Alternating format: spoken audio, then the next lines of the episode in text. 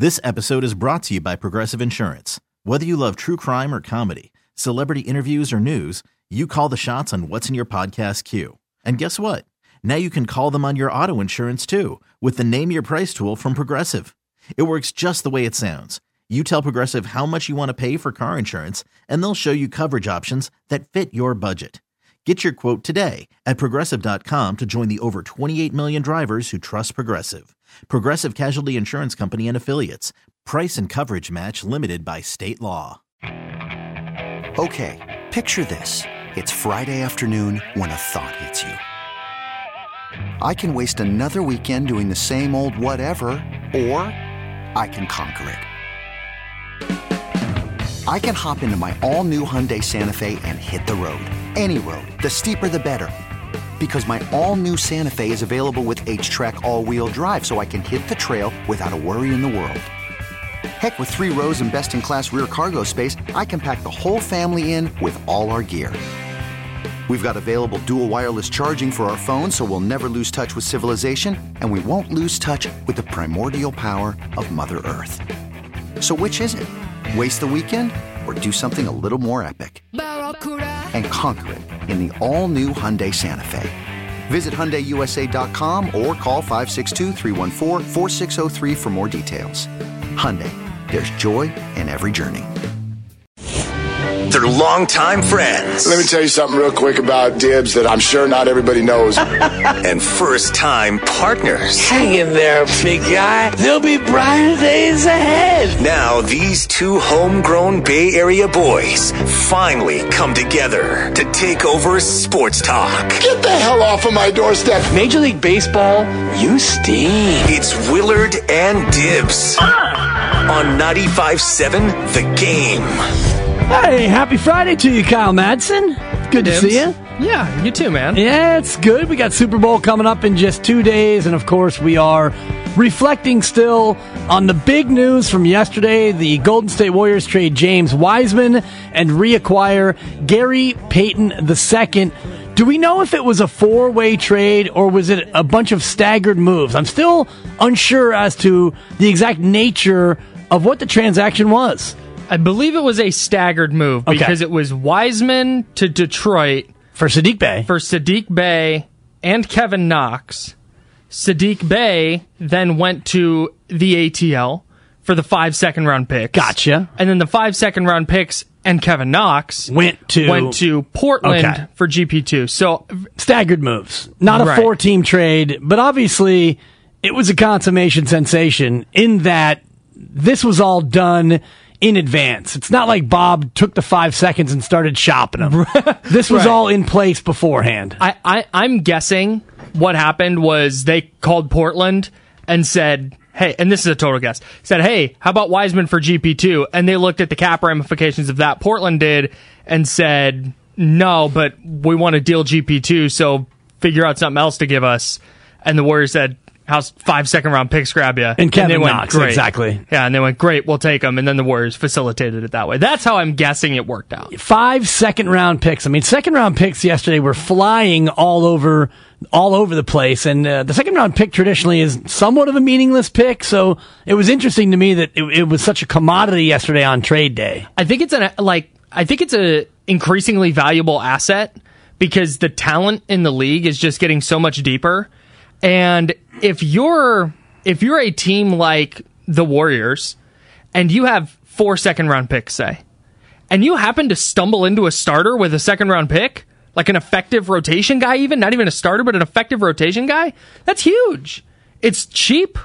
It didn't. It, it didn't take a lot of assets to acquire those picks. Like I, I, I think that's why teams are like, yeah, we'll throw a couple second round picks at the wall and, and see what works. If it doesn't, no harm, no foul. Triple eight nine five seven ninety five seventy. Love to hear your comments on the Wiseman trade. Do you think the Warriors gave up on James Wiseman too early? What do you think is going to happen with James Wiseman when he goes to Detroit? He's actually going to get minutes, and I'm excited to see James Wiseman be able to play basketball, be able to learn uh, basically on the fly, on the floor, and to be able to go out there in a low pressurized environment and play the rest of the season. He'll get 25 to 30 games with Detroit, be able to go out there and just play basketball, get comfortable, and then come back next year, and we'll see where he is on the rotation, in the rotation. 888 9570. Love to hear your thoughts on the deal. It broke yesterday at about 11 o'clock during our show, and most of the commentary came from Mark and I, and then Steiny and Guru in the changeover. For James Wiseman, it's going to be a rotation sensation. I think I can say that. Yeah, oh, I feel, sure. I feel good about that. I'm rooting really hard for him, man. Like, I didn't think he fit with the Warriors. I understood, like, the idea behind it. You get a guy who's seven foot. He can clearly score. Like, we know he can score the basketball, but it's like, does he have feel on offense? Does he have, does he have enough feel and, and presence on defense? Can he rebound? And I get the idea and how tantalizing it was for Golden State looking at this guy who's seven feet tall, super athletic, and now you're envisioning a quote unquote small ball lineup with James Wiseman at center because he can be switchable on defense and he's going to pull down rebounds and he can score and he can shoot out a little bit. I get the theory, but it was clearly not going to work on the timeline the Warriors are operating under. I get wanting to have two timelines. It just wasn't realistic. At least not for the development that James Wiseman needs. I think it's it's a little bit. I don't want to derail this conversation, but I think it's a little bit what the Niners are finding themselves running into with Trey Lance. Like, hey, there's a player here, but we also have a championship team Right. that player doesn't get to struggle with. Well, especially the player at quarterback. And it's one thing to have James Wiseman come in and play and struggle. You've got a championship team, but you can play and win without a center. The Warriors have won mm-hmm. championships without having a center. And this is where Bonte and I were kind of in agreement in the changeover. Wiseman did play well. He was showing good signs his rookie year. Then he got hurt and he missed the entire season last year. And so had he not gotten hurt, had he been able to be a guy who could play 10 to 15 minutes, let's say 55 games a year, if he last year was able to play 15 minutes a night over the course of 60 games, that's 900 minutes of NBA basketball where you could have played with him, you could have grown with him, you would struggle with him, but at times you would have been able to put him out there and allow him to somewhat assimilate not only to the way you play, mm-hmm. but to the NBA itself. And because he got hurt and you went out and you won the championship, now you get to this season where James Wiseman, he was still back at square one in his mm-hmm. third year and you were struggling as a team. And Shasky was right. Last year you started 18 and 2. So you would have had a luxury last year to play him, struggle with him, and endure some of his lapses. But this year you were 3 and 7. You didn't have that same luxury. And even right now, to borrow from Guru, I'm fighting for my life. If I'm the Golden State Warriors, Right. you're the nine seed and you're a game and a half up on Utah, who is on the outside looking in right now. and that was that's the thing is is Wiseman. It's not. It it the issue is like eight minutes a game was not probably going to help him that much, and he was so raw still that those eight minutes a game could be killer. Like we've seen how many close games the Warriors have won and lost this year, so you see why he fell out of the rotation, and it makes sense if you're Golden State and you're looking at. I, I, I don't think this was a salary dump necessarily. I think it was a cost benefit dump. Like, okay, you can keep James Wiseman for 133 million, I think it is, over the next two years. With the luxury tax, what it's yeah. going to cost with the luxury tax.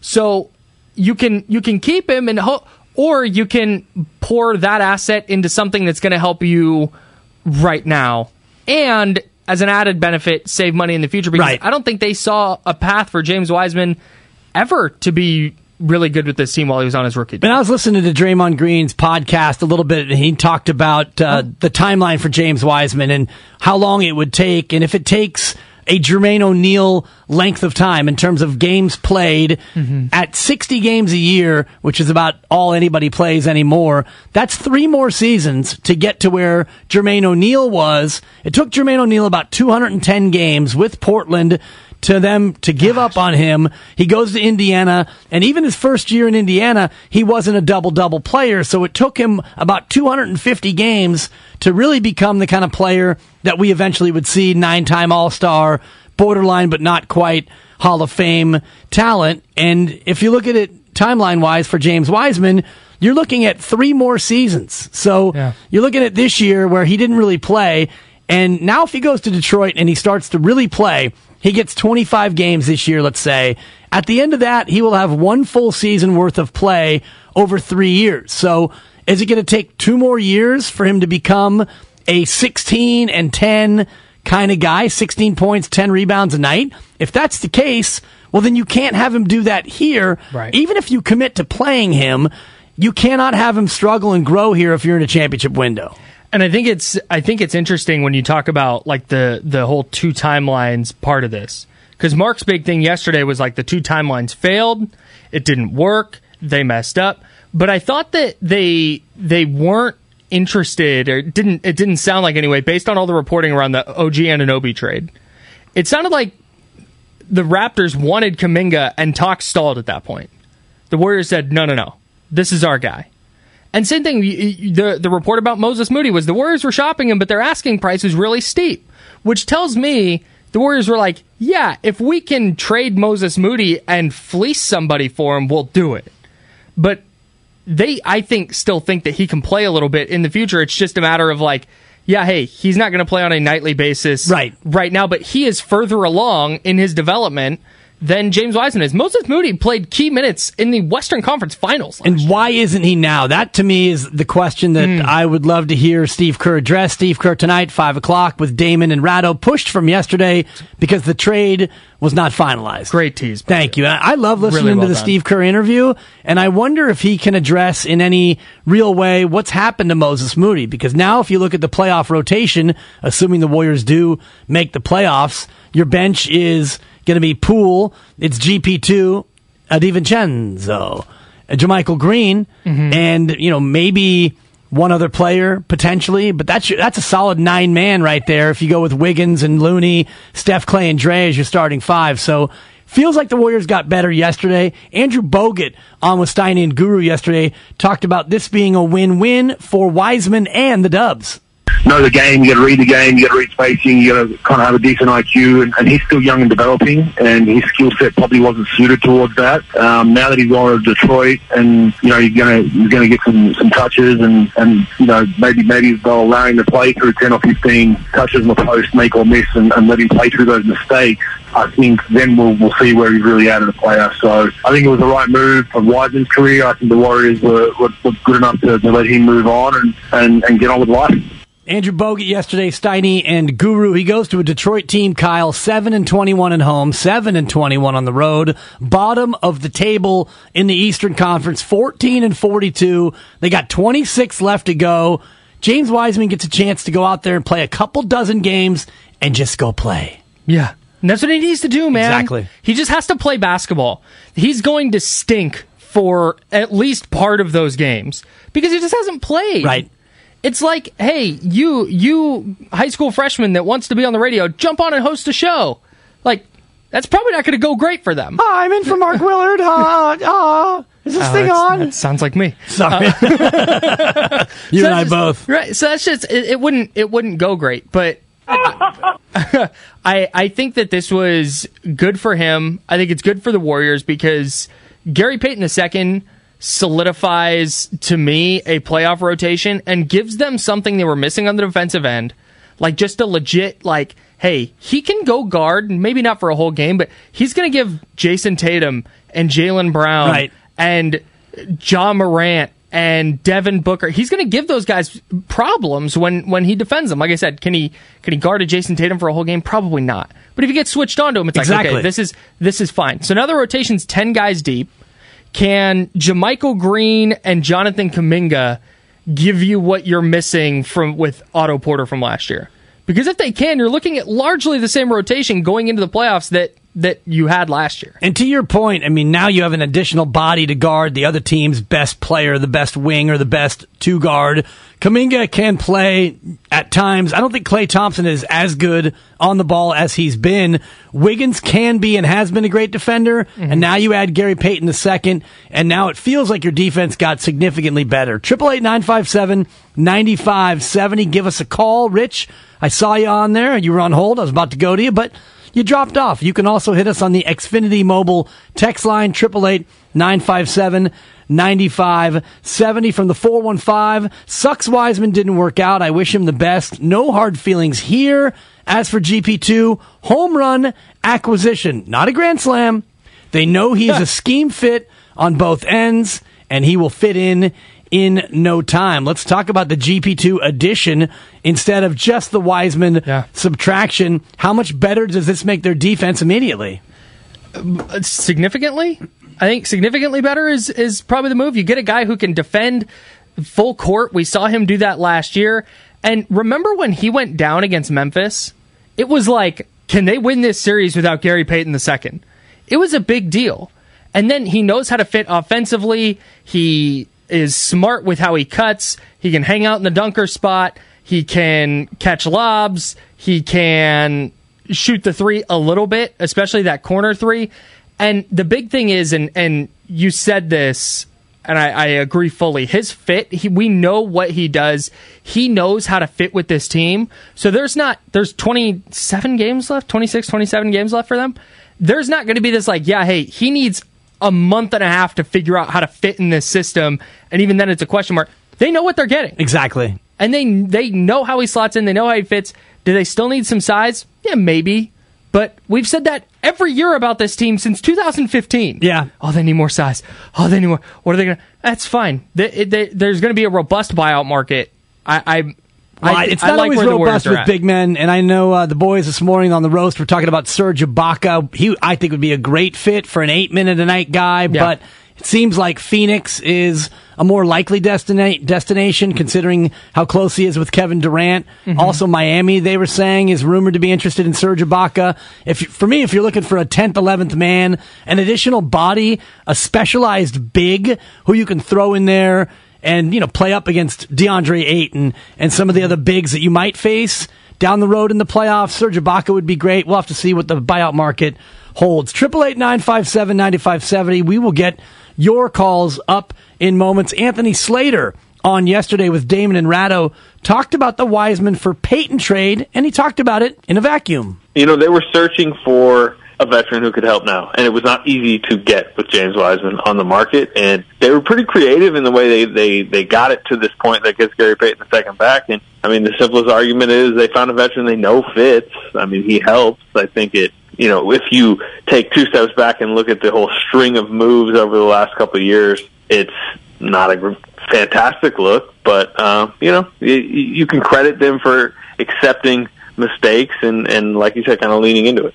Accepting the mistake of drafting James mm-hmm. Wiseman, also accepting the mistake, maybe it's a mistake that you didn't keep Gary Payton II. You didn't want to pay him as much as he got, but now you have him back and at the right time. Yeah, it, it, making a mistake is going to happen. It's whether you compound it that that you can avoid a problem or it becomes a bigger problem. The Dubs whiffed on James Wiseman. They should have re-signed. They should have re-signed GP two, and now they've remedied that. I think one of the things that made the Gary Payton II signing, I, I think there were some some some people who are underwhelmed by it, and I think that's partly because there was all the OG Anunoby talk. And it sounded like okay GP2 but hey here comes this huge swing with Kuminga and Moody and a bunch of picks for OG Anunoby here it comes. The Warriors are the front runner. Sham said it. And then nah, nothing, happened It turns out Toronto didn't really want to shop or ship. yeah OG. I, I keep wanting to say AJ Anunoby, Dude, and I know same. it's OG Anunoby. and it's just, Spino do you have to drop I wonder if he has. AJ Anunoby. Nah, he's always got It's it. just the way his voice says it. It's Matt Steinmetz. Don't So miss him. confident. Noon to three.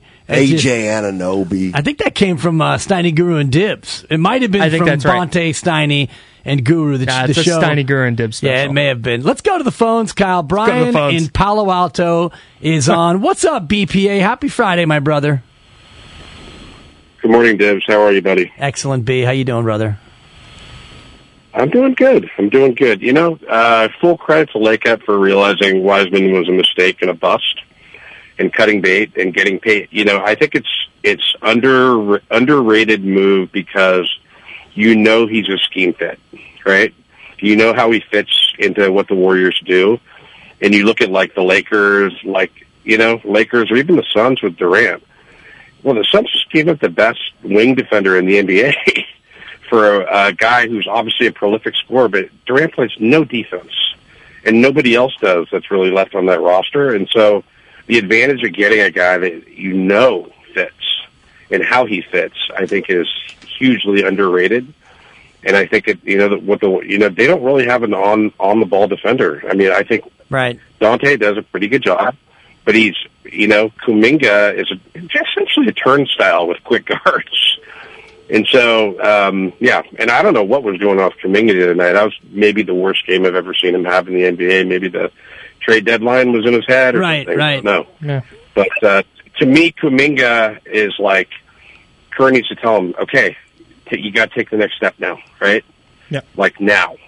Yeah, Uh, thanks, Brian. Appreciate the phone call, BPA. Have a good weekend. And uh, I think having GP2 makes it so Wise uh, Kuminga doesn't need to take the next step so quickly, especially defensively, because now you don't have to play Kuminga on Damian Lillard, for example. Right. Well, and Kuminga is doing the thing that we never got to see James Wiseman do. You see the flashes.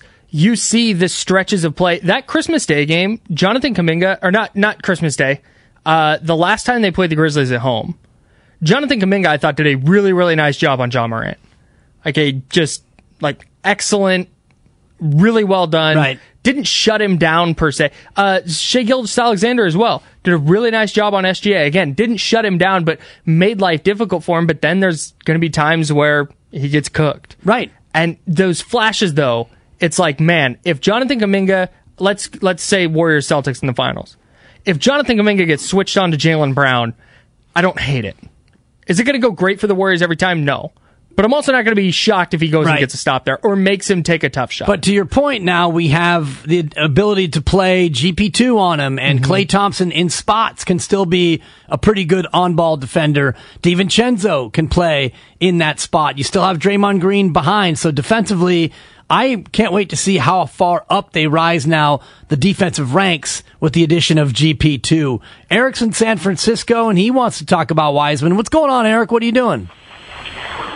Yeah, good morning, guys. Um, yeah, I wanted to talk about how this is probably the worst management of an asset that the Warriors have had in the past, I don't know, since Joe Smith over Kevin Garnett.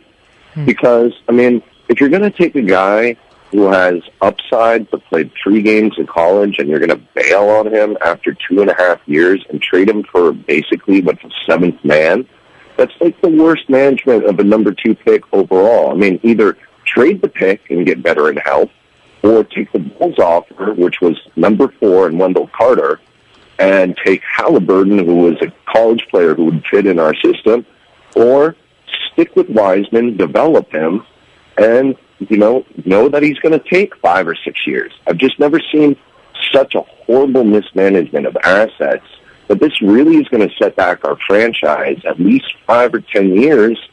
And people are like happy that Gary Payton's coming back. And it's like, great, Gary Payton's a nice bench player.